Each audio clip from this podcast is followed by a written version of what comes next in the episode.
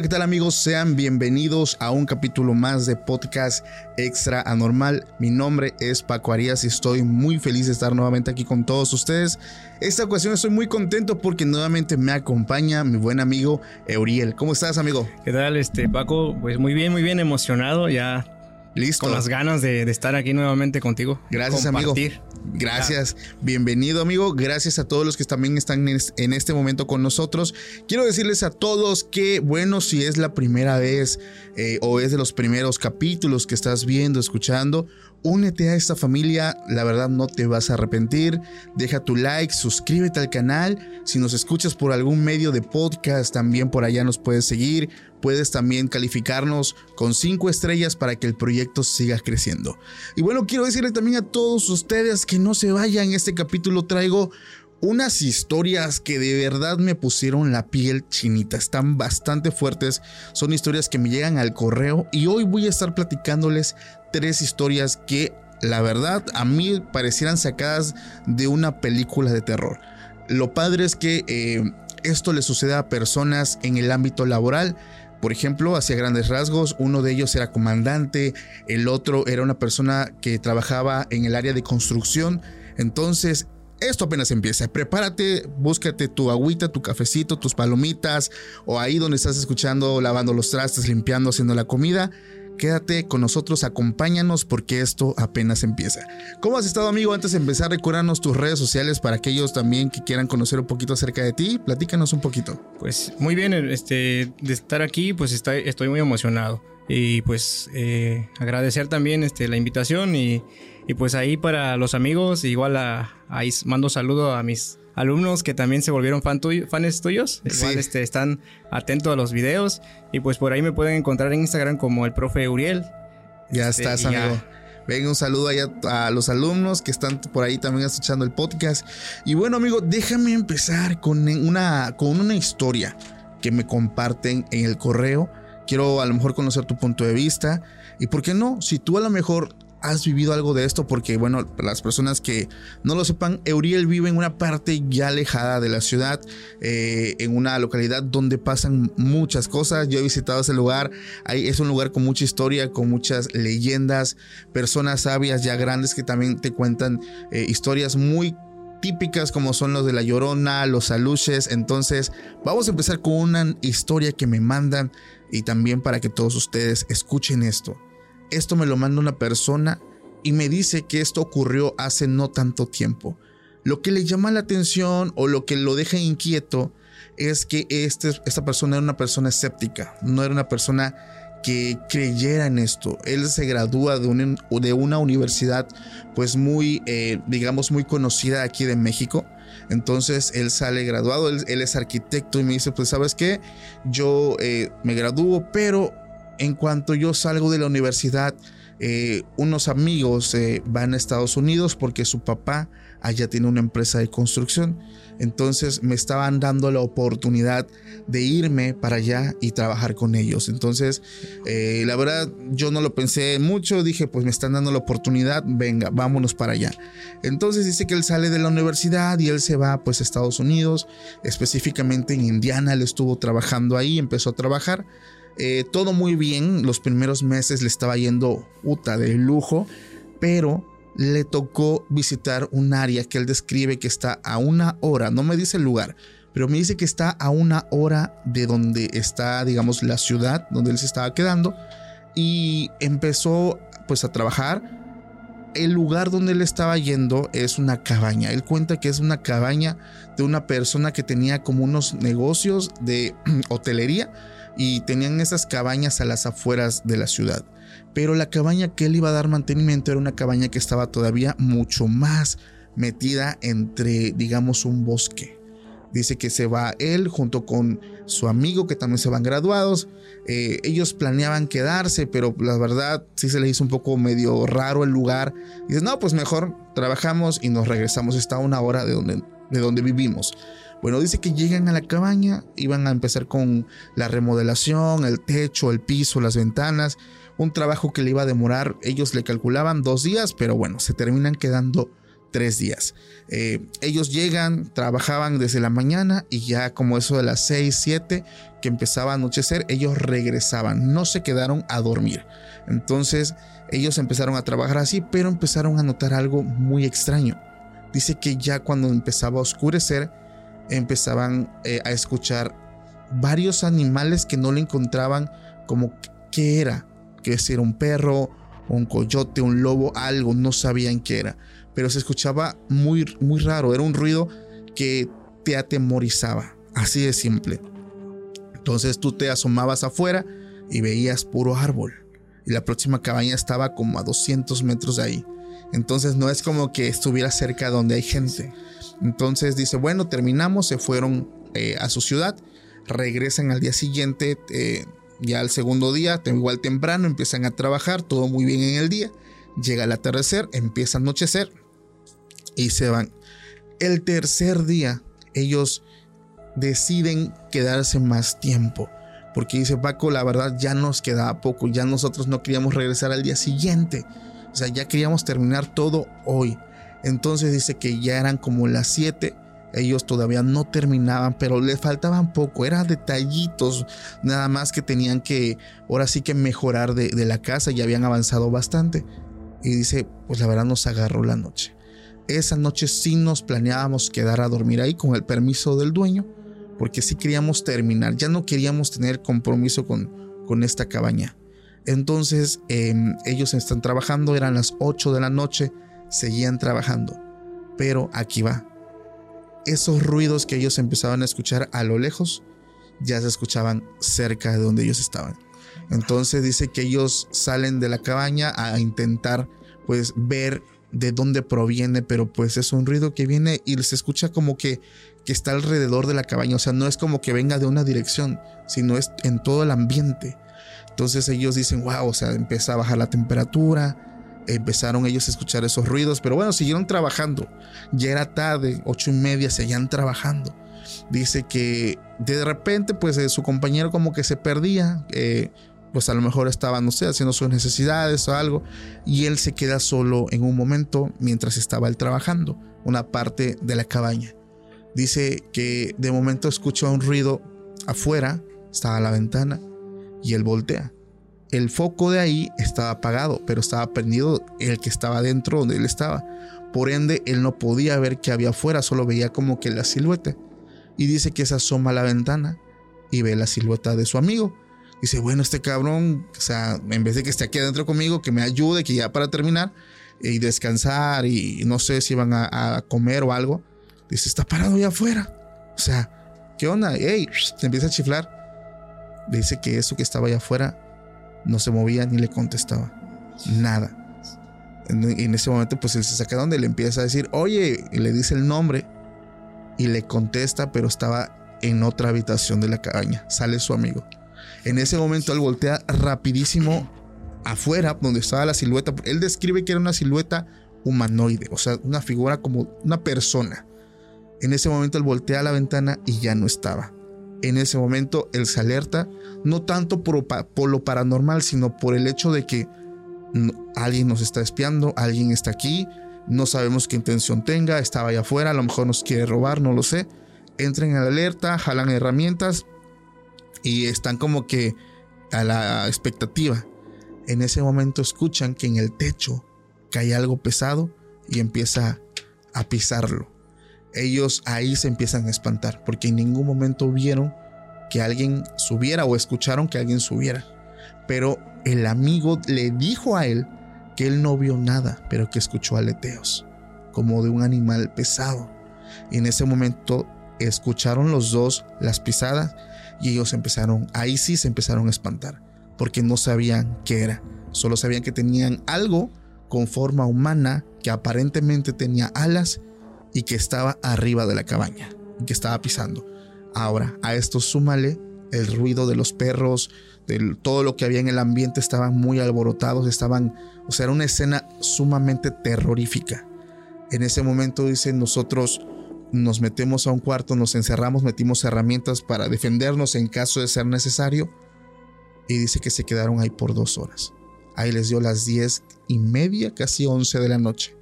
Dice que después de un rato dejan de escuchar el ruido, escucharon el aleteo, ahí sí lo escucharon los dos y escucharon que eso se fue. Ellos dicen, ok, vámonos, no importa, mañana regresamos temprano con más gente, el trabajo, vámonos, vámonos, vámonos, no queremos estar aquí, no nos vamos a quedar aquí, no sabemos qué es eso. Para su mala suerte no hay señal telefónica ahí. Entonces no es como que le hablo a alguien, no, no hay nada, están incomunicados. Está la camioneta afuera y dice, vámonos, vamos en un ratillo, corremos, ya estamos ahí, nos pelamos. Se ponen de acuerdo, amigo. Abren despacito, despacito la, la puerta y en ese momento corren a la camioneta se suben, arrancan y se van. En ese momento ven, cuando espejean, que eso con alas estaba parado en el techo de la cabaña. Ellos lo describen como algo con figura eh, humanoide, extremidades, cuerpo de humano, pero tenía alas. Ellos dicen que vieron como eso, cuando vieron que arrancaron, los empieza a seguir ellos dicen, mi amigo que iba a mi lado, yo iba manejando, empezó a tener no sé qué onda, un ataque de crisis, un ataque de nervios, pero empezó como a convulsionar. Yo me espanté mucho, yo no sabía qué hacer, solamente espejeaba y veía esa cosa que venía cerca de mí, venía volando. No sé qué era. Él trataba de sacar conclusiones, pero él era más la adrenalina por el hecho de lo que estaba ocurriendo.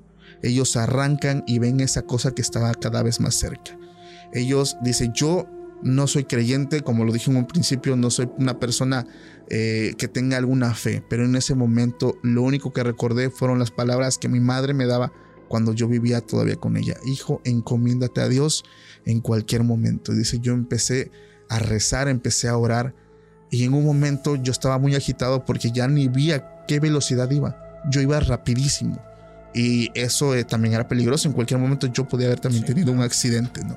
Entonces en un momento de desesperación, cuando pensó que eso ya estaba cerca de su camioneta, él nuevamente espejea y ya no ve nada.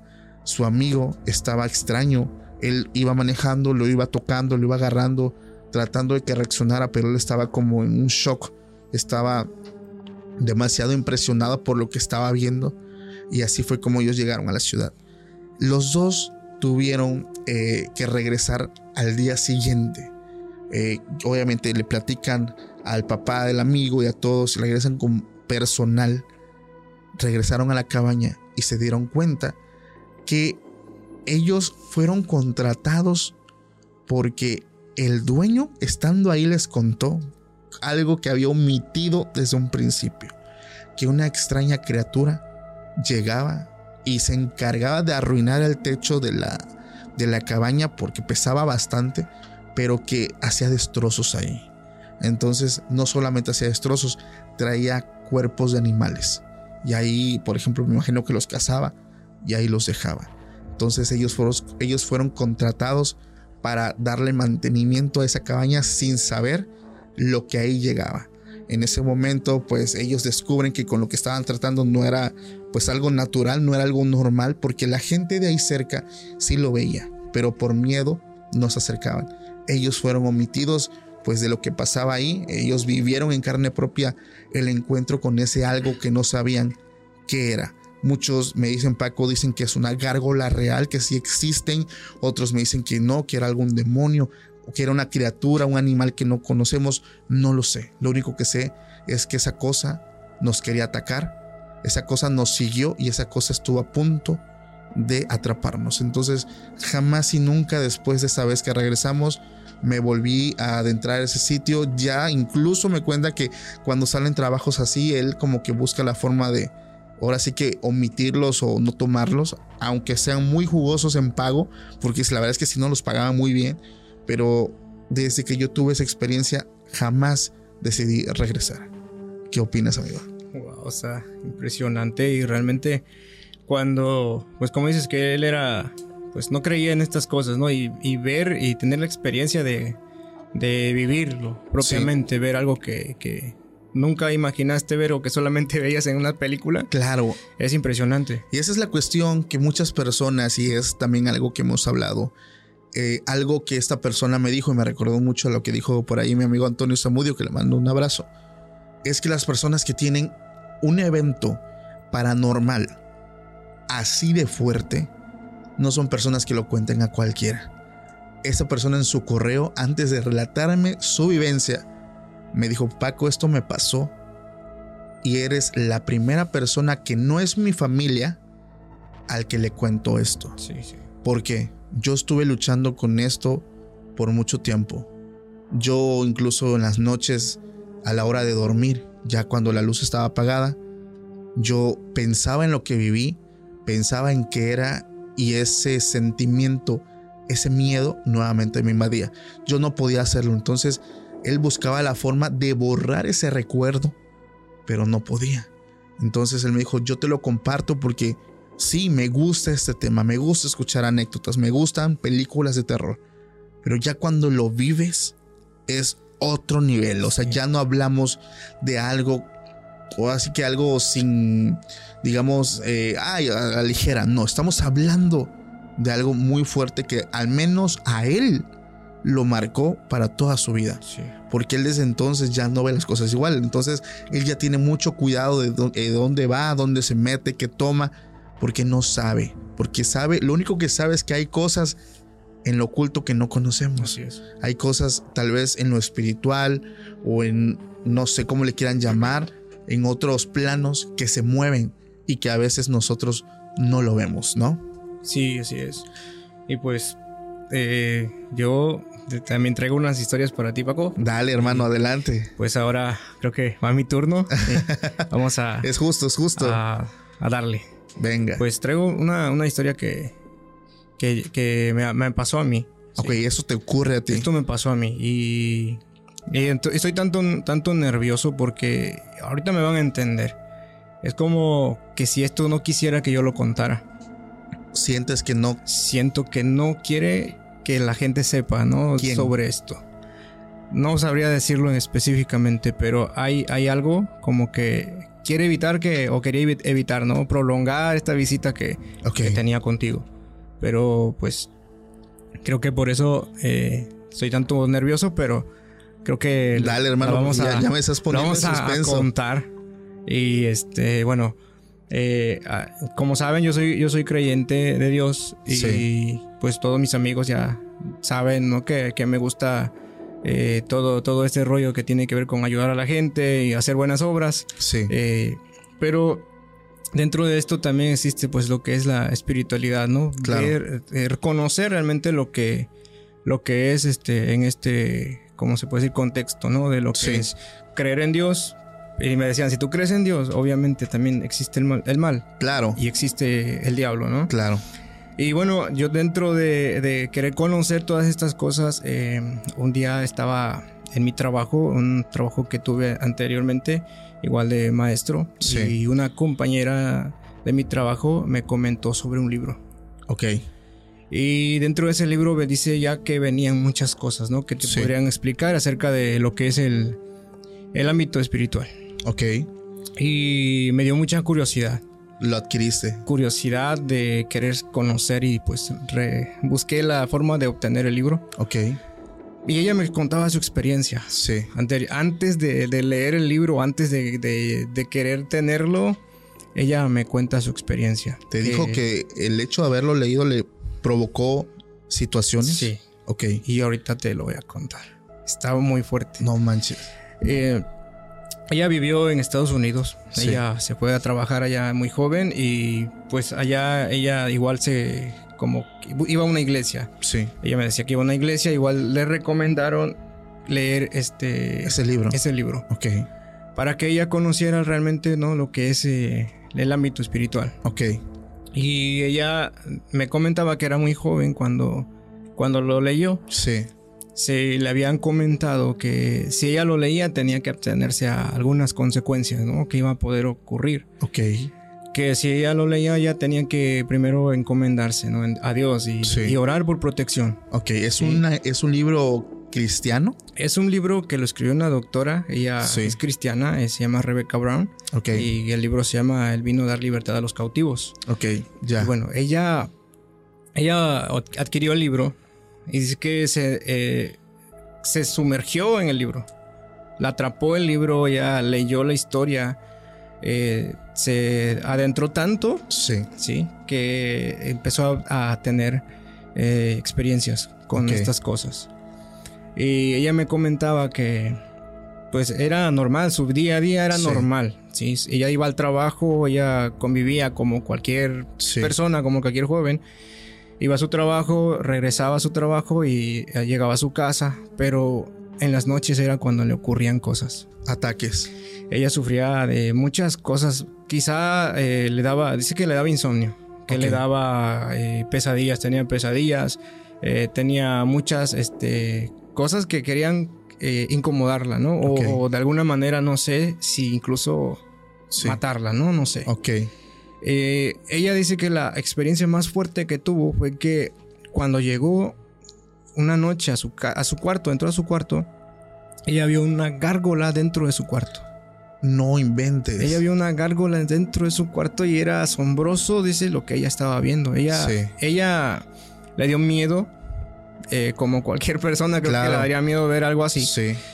Pero igual como ella creyente, ella empezó o quiso orar, Ok, quiso confrontarlo. quiso confrontarlo, pero ¿sabes qué pasa? Que en ese momento tu cuerpo se paraliza. El miedo te paraliza.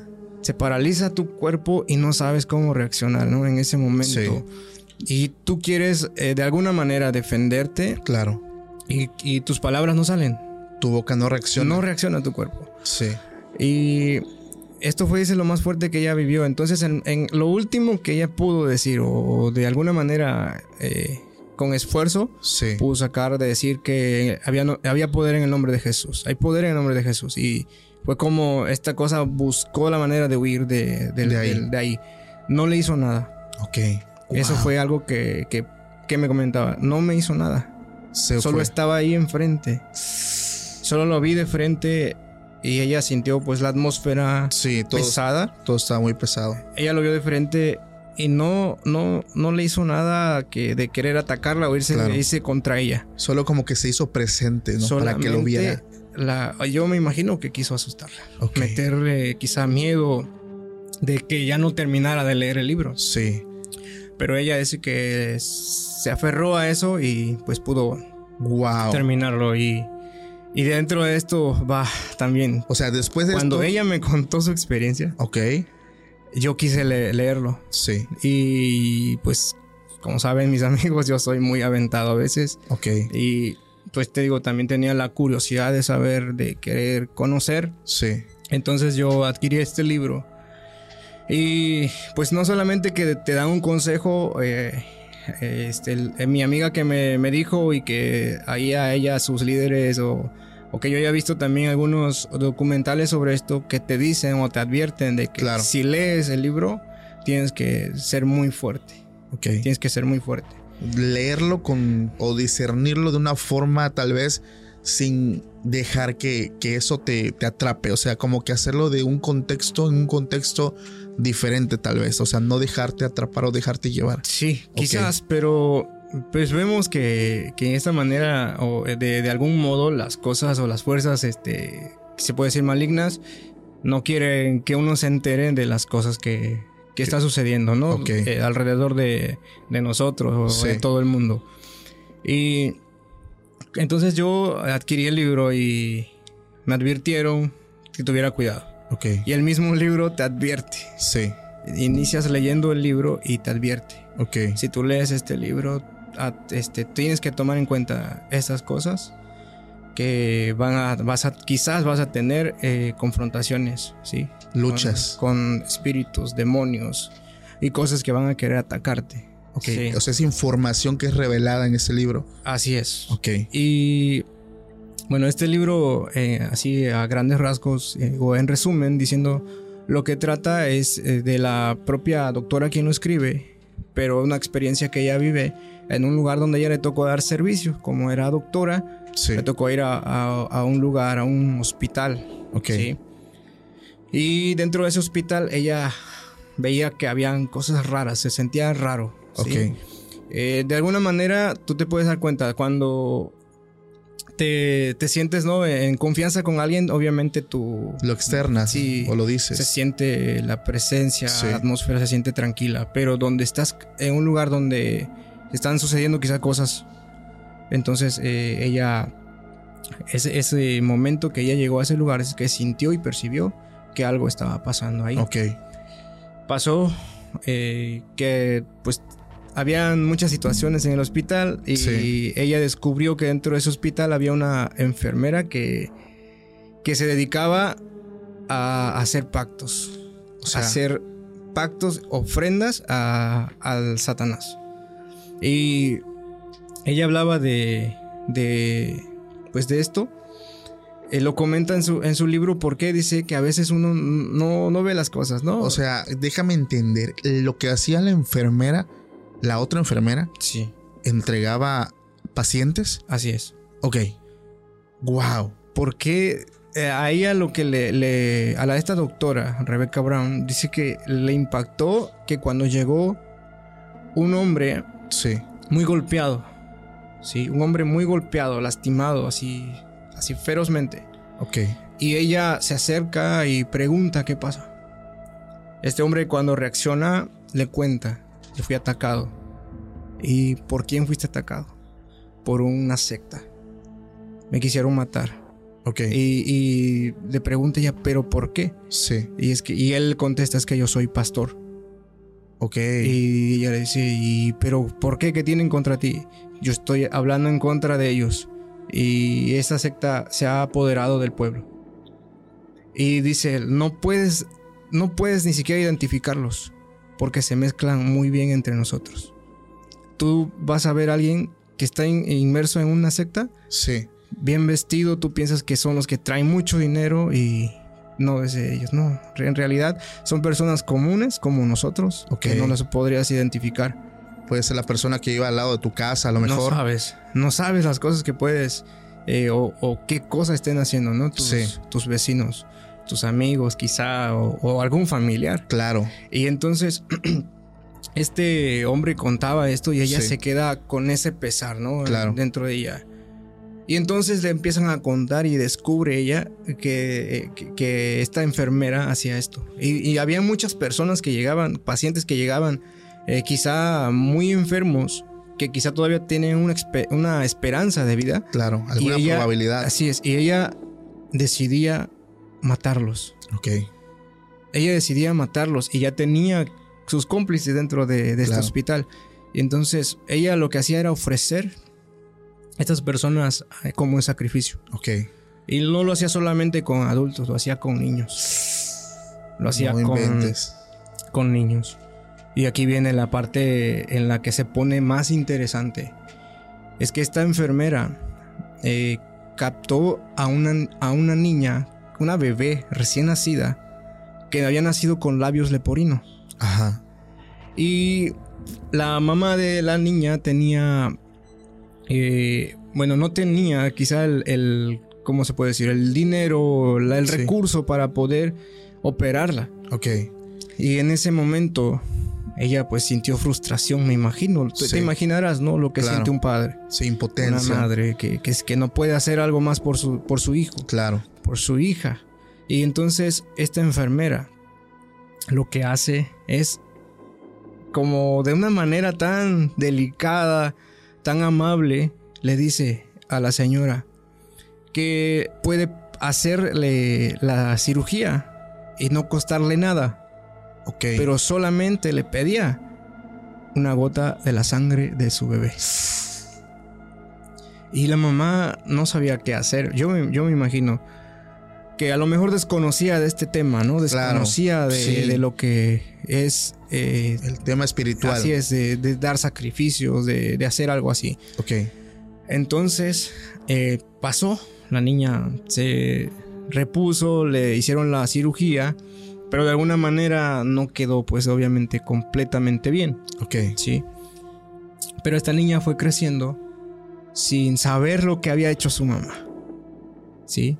Un día esta niña tuvo esa experiencia ya siendo adolescente Sí. de que se burlaban mucho de ella por su apariencia. Ok. Entonces ella, un día estando en la escuela, dice que un, un joven de ahí eh, era jugador de fútbol americano. Y ya te imaginas cómo son el, el tipo de cuerpo que ellos tienen, ¿no? Sí, son, rudos, grandes. Son rudos, así es. Y son los que, pues, son más, ¿cómo se puede decir? Buleadores. Claro. Eh, son los que se creen y todo eso. Y, y, ellos aprovechaban de burlarse de sus compañeros. Y esta ocasión se le hizo una broma a la persona equivocada. Ok. Le hizo la broma a esta, a esta niña. Sí. Y ella lo que hace fue defenderse y se va contra él. Se lanza contra él, lo derriba y lo empieza a golpear. Wow. Y ella, al comparación de él, era insignificante. Claro, o sea, la, comple la complexión física Así versus es. la del jugador. Así es. Entonces, ella al reaccionar, cuando la separaron y ella se da cuenta de lo que había hecho, sí. dijo, ¿cómo logré hacer esto? Claro. ¿Qué fue lo que pasó? Sí. Sí, y en ese momento ella ni siquiera sabía qué era lo que tenía. Claro, o sea, eso pasó cuando era muy, muy bebé. Sí, y, y su mamá creo que ni en cuenta, ¿no? De sí. lo que había sucedido. Claro, se le había olvidado, yo creo. Y la niña creció con esto. Y empezó a, a fluir de ella eso. Okay. En ese momento fue como esto empezó a apoderarse de ella. Porque ella empezó a tener la curiosidad okay. de qué es lo que me está pasando. Sí. Sí, yo tan pequeña comparación de este jugador lo pude derribar. Sí. ¿Qué pasó conmigo, no? Claro, ¿no? Entonces y, ahí despierta la, eh, sí. la duda. Y entonces, eh, hablando de, de eso, eh, ella, ¿no? Se va a, a, su, a su pueblo, va con su familia y un día dice que se va a la, a la iglesia. Y había una muchacha que la invitaba a un campamento. Pero esta muchacha era de la secta que estaba infiltrada dentro de una iglesia. Ok. ¿Sí? Sí. Nadie podía identificarlo. Sí. No es como que yo traigo aquí una, sí. una cruz invertida okay. diciendo a los cuatro vientos soy sí. de una secta, ¿no? Claro. Pero la invita y ella va emocionada porque se me invitó a alguien, eh, me está haciendo parte de, de sí. algo, ¿sí? Porque ella se sentía a lo mejor rechazada. Claro. Por la condición en la que estaba. Sí. Y ella a asiste a este lugar y en este campamento realmente no era un campamento de, de parte de, se puede decir, de una iglesia o, o de convivir sanamente, sí. ¿sí? Lo que ella cuando llegó y vio eh, lo que estaban haciendo era, estaban teniendo orgías, estaban teniendo, eh, estaban drogándose, estaban haciendo okay. danzas, haciendo cosas este, muy raras, cosas. muy raras. Okay. Y ella se quedó asombrada de lo que estaba viendo, pero se sintió interesada. Algo la trajo. Hola, ¿qué tal amigos? ¿Cómo están? Oigan, les quiero dar una súper, súper recomendación. Como relatador de historias también tengo mis podcasts favoritos y hoy, hoy les quiero platicar acerca de archivos perdidos. Lo puedes buscar en todos los medios de podcast como Spotify, Amazon Podcast, Google Podcast y estoy seguro que te va a gustar porque no solamente tienen unas historias buenísimas, sino vas a encontrar básicamente un recopilado de los mejores fenómenos y leyendas de todo México. Lo mejor es que le puedes compartir también tu propia experiencia mediante una nota de voz en su correo electrónico. Así que no esperes más y emérgete en este mundo del terror aún más. Ve y escucha Archivos Perdidos. Saludos y bendiciones. Ya, su parte oscura como que conectó con eso. Quiso es, brotar en ese momento. Ok. Quiso fluir en ella para tomar el control quizá, ¿no? Sí. Y así empieza todo esto. Ella empieza a involucrarse, ella empieza a a tener estas experiencias, ella empieza a vivir todas esas experiencias, sí. de tenerlo todo, de, de, tener dinero, de tener popularidad, de, de volverse tal, ¿no? Alguien que, sí, que empieza, a sobre, ¿no? a, empieza a sobresalir. Ok. Pero se sumergió tanto ella que, vaya, que perdió, o sea, perdió el control, perdió todo sí. lo que ella era antes, o sea, quedó okay. nada. Era otra persona Así muy es. ajena. Okay. Se involucró en muchas cosas. Se involucró en tantas cosas. Sí. Que cuando yo leía este libro yo me quedaba realmente así en shock. Okay. Digo, wow, todas estas cosas realmente existen. Sí. Yo había escuchado, visto videos de teorías, conspiraciones, todas estas cosas. Claro. Y en este libro de alguien que vivió estas cosas. Sí. leerlo y afirmarlo es como algo que te impresiona. Claro. Entonces leíamos ahí y, pues muchos de los espectadores de, los, de tus videos han de saber, ¿no? Todas estas, todas estas cosas de las conspiraciones y todas las cosas que hay. Claro, o sea, si existen es porque hay como que un motivo. No es como que alguien se lo haya creado. O sea, son pequeñas muestras de lo que tal vez está oculto.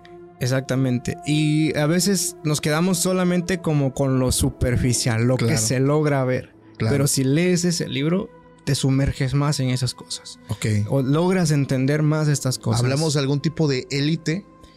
Se, mezclan las élites, pero ¿sabes qué dice ese libro? Que las élites son nada. Comparado con comparado con esto. Wow. Hablan de las élites, hablan de, de, todos, ya sabrás, de los presidentes, de gobernadores, de artistas, de famosos, sí. de bandas, todo, ya sabrás. Ok. Y habla sobre estas personas de quienes eh, están eh, como sumergidas e, en, este ámbito, ¿no? Pero que realmente ellos ni siquiera son como la parte más fuerte. Ok. Y entonces eh, este libro me captó tanto y empecé a entender estas cosas y ver y, comparar con las cosas que estamos viviendo hoy en día. Hoy en día, exactamente. Ver las cosas, las situaciones y, y incluso eh, hablamos de, vivimos una pandemia. Claro. Que muchos dirán, ¿no? Fue controlada. Exacto. Fue inventada. Sí. Nació realmente de, del murciélago que dicen, ¿no? Del caldito de murciélago. Exacto. Y, es algo que, muchos se, ponen a pensar, ¿no? Y sí. hay preguntas para todo. Hay preguntas para todo. Pero dentro de esto, al, haber este, captado todo esto y, de leer realmente, ¿no? De las cosas que te digo, muchas veces la vemos solamente en películas. Sí. Y como era un libro y, no poder ver imágenes, pero tu mente empieza a, pensar, empieza a volar tu mente sí. de, estar leyendo algo que te está atrapando, ¿no? Claro, empiezas a recrear todo, ¿no? Así es. Y, y hablaba, realmente, ella hablaba y mencionaba a los hombres lobo.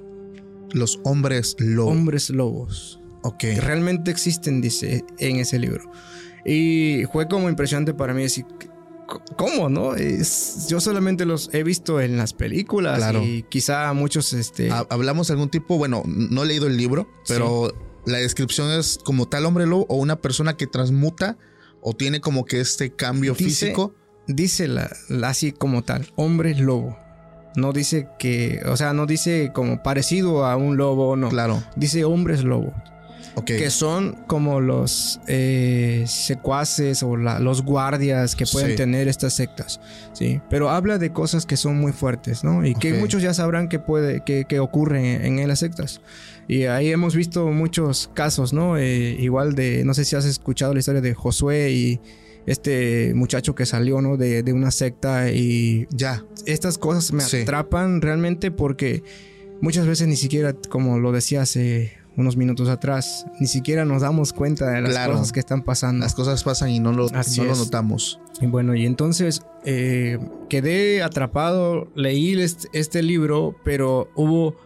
Llegué en el momento en el que ya no podía leerlo. ¿Por qué? Porque sentía ya que estaba rodeado de cosas que no querían que lo leyera. Ok, para este punto vamos a dejar el tema del libro para no dar spoilers por si alguien lo quiere adquirir.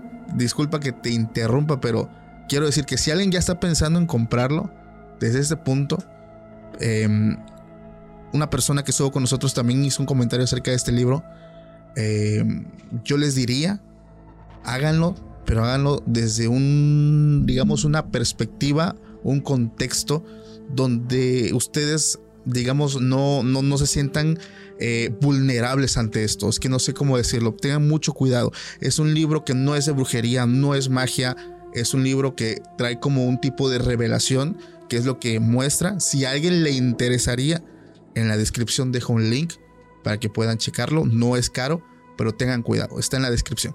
Adelante, amigo. Sí, y te digo, mi experiencia fue que empecé a vivir cosas que me empezaban o querían eh, evitar que yo terminara de leerlo. Ok. Y realmente eh, sí fue difícil, fue duro. Sí. Yo, yo, yo siento que desde muy niño, muy, muy joven, mucho más joven, era ya este, como perceptivo a todas estas cosas. ¿Qué? Yo lograba sentir, percibir o incluso ver Sí. cosas. ¿Ahorita sientes algo? Ahorita ya me siento más tranquilo, pero al momento de, de llegar aquí Sí. sentía ese nerviosismo de que no podía hablar, incluso sentí que pues que no iba a poder eh, llegar a tener esta conversación contigo. Ok. Pero eh, en realidad eh, yo me siento como en libertad de decirlo, Sí. ¿no? De, de querer este Compartirlo. compartirlo así. ok. Y la experiencia más fuerte que tuve no fue como físicamente vivirla despierto. Ok. Sí, sufrí el ataque estando dormido. Tuviste un ataque. Sí. Y fue lo más fuerte que he vivido en como siendo o que decirlo así en el este en el ámbito espiritual. Ok. Fue lo Estabas más dormido. fuerte. Estaba dormido, pero ahorita recuerdo, ahorita viene a mi mente, quizá me imaginé o no, re- no recuerdo cómo es, pero yo sentía que estaba acostado, pero mi cuerpo estaba, mi espíritu, que puede decir, estaba flotando sobre mí, Ok. acostado, dormido. Te Yo- desdoblaste. yo estaba a- arriba, ¿sí? Y estaba dormido. Yo es- eso es lo que recuerdo. Sí. Y, y empecé a sentir como que todo empezó a, a- a como a enfriarse. Ok. Sí, a enfriarse. Se siente una presencia muy distinta, muy fuerte, que ni siquiera te deja sentir paz. Ok. Te empieza a dar miedo. Y se, se empezó a como a, a notarse todo oscuro. Eh, pero yo estaba dormido. Ok. Sí, sí, no sé si me logran entender. Sí. Yo estaba dormido, pero percibiendo lo que estaba pasando. Ok. Se nota todo oscuro. Sí. Yo me despierto en mi sueño. Sí. Eh, o sea, estaba soñando que estaba durmiendo. Ok. Despiertas. Despierto. Estabas en un sueño dentro de tu sueño. Exactamente. me despierto, salgo de mi habitación. Y fue extraño que al salir yo veo todo que no tiene color. Todo en blanco y negro. Ok. ¿sí? Veo que nada tiene color, era de mañana, yo me despierto, salgo de mi habitación y a la- salgo a la sala, me asomo a la puerta a ver hacia afuera, es lo que siempre hago, y veo a un grupo de personas, sí, sí, mis vecinos, yo los reconocí en ese momento, mis vecinos, afuera de mi casa eh, hay una... eh, se llaman casas de salud que anteriormente habían este se habían hecho Sí. y ahí estaban todos amontonados en círculo viendo a alguien tirado en el suelo. Sí. Y me dio curiosidad. Yo decía, ¿qué, qué están viendo? ¿Qué, qué pasó? ¿Pasó algo? ¿Alguien sufrió un accidente? En, en ese momento, eh, como que ellos se, se abren y se dispersan. Y logro ver que está un hombre tirado, vestido de negro, completamente de negro. Ok. Eh, incluso digo, en mi sueño estaba en blanco y negro todo, pero él se veía Negro. negro, o sea, realmente tenebroso. Ok. Sí, era una capa, no se veía que traía ropa, era como una capa completamente de negro, ¿sí? Y solo lo, lo vi tirado ahí y, y me dio curiosidad, ¿qué, qué, qué pasó? ¿Qué es? ¿Quién es? Sí, ¿qué, qué está sucediendo? Sí. Entonces yo lo que hago es ir hacia la puerta de mi, de, de mi sala a la, para cerrarla e ir a ver. Y entonces jalo la puerta y volteo hacia, los, hacia donde estaban las personas y ya no había nadie. Ok. No veo a nadie. No me, me saqué de onda dentro de mi sueño, pero yo, yo siento que estaba muy consciente Sí. muy consciente de lo que yo estaba en, en ese momento viviendo. Y me quedé extraño, ¿no? De ¿A de dónde fueron, no? ¿Dónde están todos? Sí. Y se sentía una soledad, o sea, horrible. Ok. Horrible, se sentía una soledad horrible, como si yo estuviese viviendo solo en ese lugar y no existiera nadie más. Me dio miedo en ese momento. Sí. Yo miro hacia abajo y veo que abajo de mí está ese hombre tirado, pero mirándome hacia arriba. Ok. Él está mirándome hacia arriba, yo miro hacia abajo, nos miramos a los ojos Sí. y se lanza sobre mí. Te atacó. Se lanza sobre mí y entonces ahí empieza el ataque. Sentí que me empezaba a golpear, Sí. que me quería hacer daño. Y ahí aquí va la otra cosa extraña que me pasó en ese momento. Fue que yo sí me desperté, pero yo me sentía realmente como si estuviese atado. O me, estaba deteniendo de las manos, de las piernas y no podía moverme. Estabas paralizado. Abrí los ojos y todo estaba oscuro, oscuro, oscuro. No podía ver nada, ni siquiera un reflejo de luz. Eso en tu sueño. Eh, eh, ya despierto. Ya despierto. Ya despierto. Y no podía ver nada de luz. No podía ver nada de luz y, se me... Me empecé a, asustar. Realmente fue un miedo horrible. Sí. Fue un miedo horrible lo que viví en ese momento. Pero eh, sentía que esta presencia, este ser quería realmente dañarme. Lo sentía. Realmente yo sentí que sentía odio hacia mí. Claro. Sí. Que quería. Yo creo que sí quería matarme. Ok. o sea, tenías como que ese sentir, ¿no? Dentro de ti. Sentí tanto miedo en ese momento, ¿sí? Que ya me estaba quedando paralizado y, y pensaba ya en rendirme. ¿Sí? Yo creo que a lo mejor iba a quizá morir, dejar de respirar, no sé. Sí. En ese momento y que iban a decir, no, murió. Sí. No sé, se ahogó, no pudo respirar, algo, que ha pasado.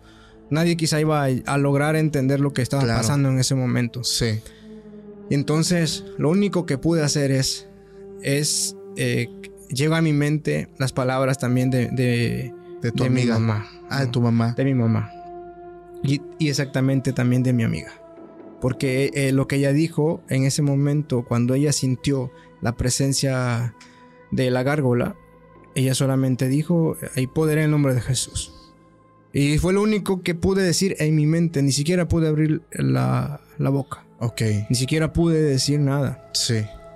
Y yo sentía tanto miedo, de verdad, tanto miedo. Yo, yo creo que muchos han vivido la, han tenido la parálisis de sueño. Claro. Pero esto no era eso. O sea, era un nivel megamente superior. Exactamente. Yo sé y estoy seguro que no era parálisis del sueño. Era algo realmente. Era realmente un ataque. O sea, tú lo viviste en el ambiente espiritual. En el ambiente espiritual. Ahí fue donde estabas. Wow. Fíjate que muchas personas eh, hace mucho tiempo también me platicaban de este tipo de ataques que suceden, que muchas personas piensan que son pesadillas, pero al despertar muestran señas y, signos de que estuvieron haciendo alguna actividad. Despiertan agitados, sudados, cansados, porque ellos en ese trance, eh, en ese ambiente, luchaban con algo. Sí. Entonces al despertar, tu cuerpo está sintiendo y presentando los síntomas como si realmente tú lo hubieras estado. Sí, realmente. Entonces muchas personas eh, que están adentrados en este tema aseguran que no son sueños como tal. O sea, tu alma, tu espíritu sale. Sí. Y es donde te puedes topar con este tipo de entidades que te pueden hacer daño.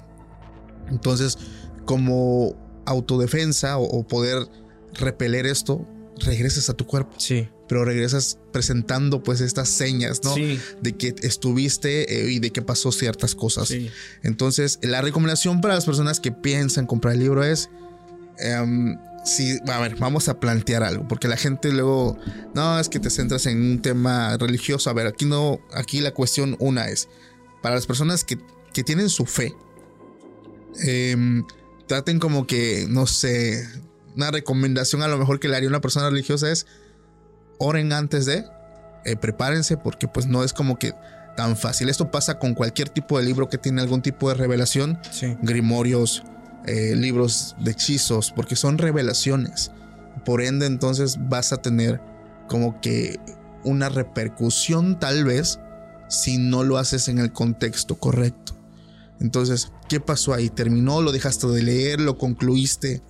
Despertando de, eso ya, realmente ya volviendo a estar consciente, desperté muy cansado. Muy cansado, como nunca. Mi cuerpo estaba realmente devastado, estaba sufriendo. Y era muy fuerte lo que, lo que había vivido en ese momento. Y lo único que pude decir es solamente eso. Gracias a Dios porque estoy aquí todavía. No pasó a, mayores. No pasó a mayores. Y después de eso seguí, seguí viviendo cosas. Viendo cosas. Sintiendo presencias extrañas. Sí. Y fue, fue muy fuerte, ¿no? Todo eso. Y entonces como que empezó a, distraerme algunas cosas, como perder el interés de, leerlo. Sí. Y no lo terminé. Aún no lo he terminado. Ok. Pero sí estoy seguro que sí lo voy a hacer. Eh, aún no he tenido el tiempo como, como tal, pero sí, este, e, es un libro que realmente te abre la mente a, las cosas que no, vemos o no percibimos tan fácilmente. ¿Es un libro grande realmente como para que te demos mucho o es corto? Eh, sí, es un libro, pues algo bastante grande. Sí. Sí, son no sé si son, no recuerdo bien, pero son más de 12 capítulos, creo. Son 12 o más de 12 capítulos. Ok. Pero sí son capítulos extensos. Ok. Y algo que habla también de, este libro y algo que también sentí ahorita que, te comentaba de que yo sentía que mi cuerpo estaba acostado, pero mi espíritu flotando. El libro habla sobre eso, sobre la proyección astral. Ok. Yo creo que muchos han han también leído de esto y se interesan sobre estas cosas y, realmente eh, existe, ¿no? Porque esta persona que, que esta, esta muchacha, te digo, que había, que había sufrido, ¿no? De parte de su mamá ser este, ofrecida a, como ofrenda. Claro. Este, ella, ella empezó a experimentar estas cosas y realizaban ataques en proyección astral. O sea, lo hacían en el ámbito eh, espiritual. Espiritual, así es. Sí, iban, se desprendían, iban y atacaban. Exactamente. Ok. Y sus principales enemigos, pues, eran las iglesias que habían en ese lugar. Eran, son cosas, bueno, hablan mucho sobre el ámbito religioso, eso sí. Se, centra en eso y se centra en, en, en que, pues, Jesús puede darle libertad, ¿no? A estas personas que se sumergen dentro de estas cosas porque quizá llegan a, mentirles o a decirles, darles la idea, hacerles creer de que no pueden salirse. Que porque la sangre eh, tiene. que la sangre que ellos ofrecieron a, Satanás eh, ya no puede revertirse. Es un pacto irrevertible, ¿no? Eso es lo que les hacen creer. Entonces, ella en proyección. siendo. estando atacando o queriendo atacar en proyección astral, un ángel le dice: ¿Qué haces tú de ese lado? ¿Qué ah, haces tú de ese lado? Ellos no pueden nada contra nosotros. Y realmente la casa a que iban a atacar, a unos pastores que iban a atacar, estaba rodeado de ángeles. Y ella nunca había visto ángeles. Y cuando ella vio los ángeles y lo que él le dice a ella, eso a ella la atrapa también. Ok. Y él le dice que sí puede haber reversión a lo que ella había hecho. Se puede redimir. Que no podía que no era cierto de que ella ya estaba atada. Sí, que estaba en un caso perdido. Así es, que ella estaba ahí adentrada y que ya no iba a poder salir. Wow. Realmente está muy bueno este libro. Y, como lo decías tú también, sí, es cierto, hay que saber leerlo, hay que tener mucho cuidado con, con ese tipo de cosas. Y hablando de eso, ¿no? Que muchas veces se abren puertas. Sí. Tiene que tener mucho cuidado. Tiene que ser en el contexto correcto. Wow, interesante amigo, gracias por compartir. Yo sé que son vivencias pues, muy personales, o sea, realmente son cosas que, pasan. Eh, las personas a lo mejor que tienen como que esta sensibilidad también despierta. Eh, podrán saber, bueno, de lo que se trata, de lo que estamos hablando. Quiero contarte algo que le sucede exactamente a una de estas personas. Eh, esto me lo manda una chica y me dice que esto le pasa cuando ella era muy joven, que aún vivía con sus padres. Ella me cuenta que toda su familia, al igual que ella, eh, tenían como que el don de percibir cosas. Entonces tenían como que esa sensibilidad también. Entonces dice que su mamá en su momento le contó que también podía sentir, ver, oír, escuchar eh, muchas cosas. Y ella también. Entonces ella conforme va creciendo, eh, podía hablar con personas muertas. Ella trabajó en lo oculto, eh, a pesar de que su familia tenían pues su fe, eh, sabían que tenían como que ese don, la limitaban mucho a ella por, por cuestiones de seguridad. Pero ella a escondidas siguió trabajando esa parte. Y ella me narra que llegó a hablar con personas que ya no están en este mundo. No, ella dice que para ella que tenía como que el canal despierto, abierto. Ella los veía como personas vivas, no como espíritus. Y que le gustaba porque era como una especie de medium. Dice, muchos me daban mensajes. A veces eh, iba caminando y veía espíritus que estaban en ciertos lugares. Cuando se daban cuenta que yo los podía ver, querían llamar mi atención porque querían pasar mensajes. O a su mamá, o sea, como, pero yo los veía como personas entonces ella trabajó esa parte Ahora, ella dice que por parte de la escuela visitaron un pueblo mágico aquí en México. Y en un pueblo mágico se encontró un cascabel. Se le hizo muy chistoso y muy llamativo porque el cascabel era muy peculiar. Entonces lo agarra y cuando lo agarra, estando ya en el cuarto de hotel donde se estaba quedando, se le presenta un niño. Y le dice, ella sabe que es un niño que ya no está vivo. Y ella dice, en primer momento se veía un niño muy dulce. Yo dije, es un, una almita más que necesita, pues ya estaba ya acostumbrada a esto, ¿no? Entonces el niño se le presenta una figura muy dulce. Dice, ay, pobrecito, ¿qué le habrá pasado? Y el niño le dice que él era el dueño del cascabel. Este, y que le contó una historia bien larga de cómo él había partido de este mundo, pero que ahora iba a estar con ella porque ella cargaba el cascabel y ella pues dice, pues bueno, estoy acostumbrada a ver este tipo de cosas. Se le hizo pues no, no malo, por así decirlo. el niño se va y antes de irse le dice, cuando quieras que vuelva a acompañarte, suena el cascabel tres veces. Y cuando quieras que me vaya, suénalo dos veces y me voy a ir. En ese momento se va y ella pues bueno, dice, o sea, no es asombroso, repito ella ya tenía experiencias hablando con gente que no está viva. Bueno, ella dice que guarda y, tenía una serie de amuletos, de protecciones que ella iba consiguiendo y guarda el cascabel junto con las demás cosas. Ya estando en su casa, ya después de unos días, pues ya regresando del viaje del pueblo mágico, eh, se encontraba una, una noche, no podía dormir, sentía mucha inquietud y pasa esto del insomnio no puede dormir. Entonces estaba checando el teléfono, prendía la televisión. Ella eh, vivía en una casa grande de varios cuartos. Sus papás dormían en, la parte de abajo y ella dormía en la parte de arriba, que era muy amplia. Dice, había varios cuartos ahí. Y me acuerdo del cascabel. En ese momento camino, dice, en mi habitación. Abro mi, como era como un alajero, y lo tomo. Dice, vamos a ver si es cierto. Lo suena tres veces, espera un momento y no llega nadie. Eran las 2.50 de la mañana. 2.50 de la mañana. Lo suena y no llega nadie, no, no ve nada. Se saca de onda, dice, pues bueno, yo dije a lo mejor algo, no sé qué está pasando. Se sienta en la cama, pasan los minutos, cuando el reloj marcó 3 de la mañana en punto, ella empezó a sentir una presencia en su cuarto. Sintió, como tú lo bien lo mencionaste, la temperatura baja, pero tremendamente.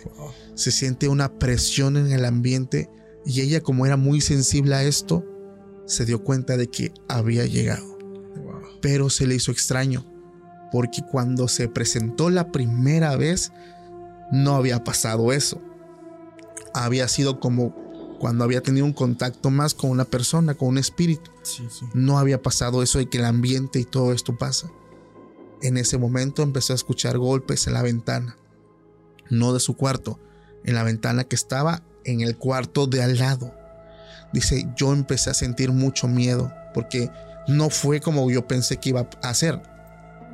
Empieza a tener miedo, empieza a tener angustia empezó a llorar. Y después de un rato decide afrontarlo. Dice, salí de mi habitación, caminé al cuarto donde estaba el ruido. Al abrir la puerta, miro hacia la ventana. Detrás de la ventana había un niño. Solo le vi los piecitos. Era el niño, pero estaba extraño. No estaba como la última vez que lo vi.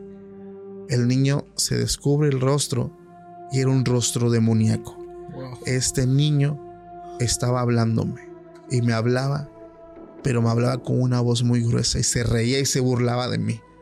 El niño prácticamente me dijo que él estaba, me repitió lo mismo, que él estaba prensado a mí, pero que él venía a hacerle daño a ella. En ese momento ella dice, como sus padres pues eh, tienen su fe, empezó a orar y esto no se iba, sino que recordó que la primera vez le dijo suénalo dos veces y me voy a ir. Y ya suena dos veces el cascabel, inmediatamente esto se va. Bueno, ¿qué tiene que hacer? Habla con sus padres, quienes pues en primera instancia no sabían lo que su hija estaba haciendo, no sabían lo que ella practicaba, cómo había desarrollado todo este, pues digamos, esta habilidad. Y lo peor es que ya había estado en contacto con gente que no estaba viva. Y dice Paco, yo empecé a entrar en una serie de procesos para poder quitar eso porque sí estaba prensado a mí. Llegué a vomitar muchas veces cabellos, algo sumamente impresionante, hasta que pude librarme de eso. Pero lo que tuve que hacer también fue regresar hasta ese pueblo mágico y dejar en su lugar ese cascabel. porque, y aquí va la, moraleja, tengan cuidado, y eso una vez lo dijo mi buen amigo que una vez me visitó, el, periodista, investigador, este, Oropesa, que le mando un saludo. No tomes algo que te encuentres en la calle. Un anillo, una pulsera, una diadema. Sí. Porque no sabes con qué intención está ahí, no sabes si realmente es algo inocente o es algo que dejaron a propósito. Sí. Entonces, mucho cuidado con esta situación porque son cosas que como tú bien lo dices, no las podemos ver, no las podemos percibir, lo vemos de forma inocente, pero realmente tienen un trasfondo muy oscuro, amigos. ¿Sí o no? Está wow, eso y pues me, acuerdo también de la vez que te comenté que tomamos una piedrita de un pedazo de, barro. Sí, de lo que nos pasó. De unas ruinas, ¿no? De, No, estuvo impresionante. ¿Cómo también tuviste que regresar? Tuve que regresarlo porque realmente íbamos a seguir sintiendo, ¿no? E, este, mi novia en ese momento iba, iba a estar sintiendo sí. esa, esa sensación de no sentirse bien, ¿no? Claro. Sí. No manches, amigo. Oye, ¿alguna historia, anécdota con la que te quieras despedir en esta noche, en este eh, duelo de, anécdotas y leyendas? Pues sí, hablando de. Ahorita se puso de moda, ¿no? Este tema de, los extraterrestres. Ay, sí, sí, sí, claro. Eh, no estoy tan seguro de que sean extraterrestres. No hay todavía prueba como tal. Claro. Pero eh, hace unos dos años, incluso el año pasado, en diciembre, visité eh, la selva de la Candona, allá en Chiapas, y ahí hay una laguna, una laguna que se llama Metzaboc, ¿sí? Y te llevan a hacer recorrido por la laguna, hay este, varias montañas, hay una montaña muy alta donde puedes este, ver pues de manera que puedas ver todo el, paisaje. Está muy bonito. Aquí es como un mirador. Exactamente. Y, y dentro, y como en el centro de, este lugar, eh, de la montaña, y hay otro, otro cerro, creo que donde hay muchas, muchas aves. Sí. Hay una cueva. Y ahí en esa cueva al lado hay, hay pinturas rupestres. Ok. Sí. Sí. Y entonces nos llevaron a ese recorrido, llegamos hasta ese lugar. Eh, se siente la sensación, yo soy muy perceptivo a esto, se siente diferente, yo, yo puedo identificar cuando el lugar se siente... Como que tiene una carga. Hay algo, ajá, hay algo diferente, hay, hay, algo que te puede, eh, no sé, asustar quizá o te esté observando solamente. Ok. Ajá, y... en esas pinturas hay muchas cosas, ¿no? Este, ahí está la figura que es representativa del lugar de Metzabok. Se supone que es un, eh, un mono se supone, eso es lo que logramos ver y es lo que se, se distingue de la pintura. Sí. Pero a mí me llamó la curiosidad una figura que es de un personaje y tiene dos antenitas. Eso estaba en la pintura rupestre. En, todo, en todo. Eh, hay una, es una piedra grande y hay distintas, este, distintos, distintos dibujos. Ok. Y la que a mí me llamó la atención fue ese personaje. Tenía dos antenitas, ¿no? Muy, muy, muy raro. Sí, claro. Muy raro. Y, o sea, ¿qué, ¿Qué es? ¿Qué animal sería, no? O qué seres vieron estas personas que dibujaron ahí tal personaje. Sí, que lo quisieron representar. Sí. ¿Qué fue lo que vieron? Y, me queda como la, la idea, ¿no? De quizá vieron ellos este algo que no era de. Que no era humano. Sí, que no es humano. Okay. Y entonces está la cueva y en esa cueva eh, mencionan que los mayas hacían este, sacrificios ¿no? en, esa cueva. Sí. Y si uno entra a la cueva puede lograr ver todavía los restos de los huesos que hay en ese lugar. Sí. Sí. Anteriormente era, pues ya, ya saben, ¿no? De la historia, que antes se hacían sacrificios, pero en este lugar estaba prohibido que las mujeres entraran. Ok. porque el lugar podía eh, hacer sí. maldecirlas, de, por decirlo así. Que la mujer que entrara ahí eh, no iba a poder detener la hemorragia de su de la menstruación. Ok. Sí, hablando de, de esto, no era algo como de ellas no pueden entrar porque ellas este, expulsan sangre, ¿no? así directamente nos lo dijeron. Eh, así que si pueden entrar, nos decían, pero ya va por su bajo su propio riesgo. sí, bajo su riesgo, ¿no? Pero bueno, en ese momento nadie, nadie quiso pues tener este, este tipo de experiencia. Solamente observamos desde afuera y es un lugar donde sí se siente diferente, ¿no? La, la vibra. Wow. Y estando en el pueblo, eh, ya sabes que siempre si quieres escuchar buenas historias, te acercas con los más ancianos. Claro, ¿no? Los, sí, son los que saben de lo que ha ocurrido en ese lugar, ¿no? Claro. Las cosas, las experiencias. Y una noche estando ahí con mis amigos, eh, eh, afuera de la, de la casa, platicando, vimos luces en el cielo. Empezaron a, moverse y pasaba una, se detenía y luego se movía. Ok. Luego regresaba otra y hacía el mismo eh, movimiento. movimiento, así, ya. coordinado. Ok. Llegaba uno, se movía. Llegaba el otro y se movía. ¿Sí? Y luego hay algunas que pasaban a, como a toda velocidad. Sí. Sí, pero lograbas identificarlas, ¿no? Lograbas verlo. Wow. Y todos nos quedamos, este, ¿tú qué crees que sea, no? Wow. Y no, a lo mejor sea, no sé, los nahuales, sea algo que, que solamente esté en movimiento y, o no sé, algún satélite. Algo, ¿no? Algo que... que un avión, una avioneta, un helicóptero. Y entonces nos comentaban que anteriormente había un lugar ahí donde, a donde se veía como si hubiese aterrizado una nave. Ok. Sí. Tiene la, como la forma de, que ahí haya quedado o, llegado a la marca, ¿no? Sí.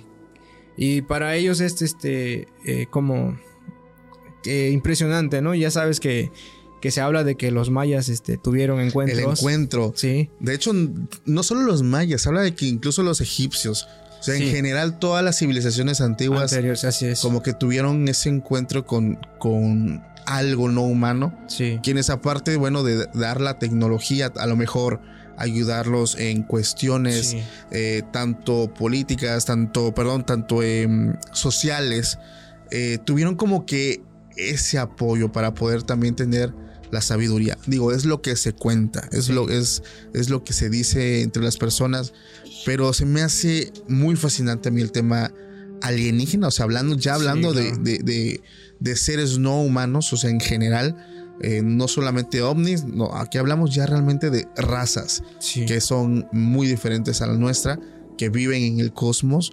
Eh, yo solamente, yo sí me enteré de la noticia de todo esto hay tantas cosas que, te puedo decir, eh, tanto que apoyan esta teoría como que no la apoyan, porque realmente la gente que, lleva rato aquí en el canal y que les gustan las teorías conspirativas, pues sabrán que también existen cortinas de humo. Sabrán que a veces eh, el gobierno en general pues saca como que estas noticias impactantes como para opacar ciertas cuestiones que están ocurriendo, ¿no? Y queden como que en segundo plano y ya no les prestes tanta atención. Sí. Entonces, sí creo, sí creo también que puede, que no estamos solos, porque asegurar que somos los únicos también se me hace pues muy egoísta, pero también creo eh, eh, en las estrategias que tienen eh, grupos de élite. Sí, sí, hablando de Sí, exactamente. Entonces, ¿por qué ahorita? ¿Por qué no antes? Así es. ¿Por qué teniendo tantos archivos desde más de 80, 70 años? ¿Por qué ahorita? Entonces hay muchas preguntas. Eh, ¿Será que nos están dando a conocer lo que ellos quieren que sepamos mientras ellos siguen guardando información bien guardadita? O sea, como que hay muchas cuestiones. No sé, la gente aquí va a darme su opinión, dejen los comentarios, pero realmente es, es una cuestión, yo creo que de mucho observar. Tienes que estar observando para que no caigas tal vez en la manipulación. Que puedas tener también tu propio, tu propio criterio y no tomes como cualquier contexto que tú te topes en internet o en las noticias, sobre todo en los medios de comunicación antiguos que sabemos que son los principales que manipulan la información a conveniencia. Pero bueno, Euriel, tremendo capítulo, hermano. Gracias por ahora sí que decidirte venir y, contar tu experiencia, amigo. Recuérdanos tus redes sociales para ir por si alguien quiere conocer un poco más de ti, ahí lo pueda ver. Sí, claro, muchas gracias igual a, ti por, la invitación. Ya era, pues ya, estar aquí siempre va a ser emocionante. Eh, gracias por la invitación y pues me despido de, todos y igual vuelvo a mandar saludos a mis alumnos que Un saludote. Se, han, vuelto pues fan, del, programa. Así es. Y pues pueden encontrarme en las redes sociales, en Instagram como el profe Uriel 10. Perfecto, amigo. Gracias familia a todos los que se quedaron hasta el final. Les recuerdo que si te quedas hasta aquí, pues muchas gracias por ser de los poquitos que se quedan hasta este punto. Te pido por favor que si aún no has dado tu like, si no estás suscrito, lo hagas para que nos ayudes y podamos nosotros seguir trayéndote pues este tipo de contenido, eh, estas vivencias, fuera de ser historias, son vivencias, anécdotas que yo sé que pues te hacen pasar un rato agradable, te hacen olvidarte tal vez de los malos ratos, que y gracias también por dejarnos acompañarte pues a ti ahí en los momentos donde estás haciendo tus actividades. Te mando un fuerte abrazo y nos estamos viendo más adelante en un nuevo capítulo. Pásenla bonito, hasta la próxima, bye.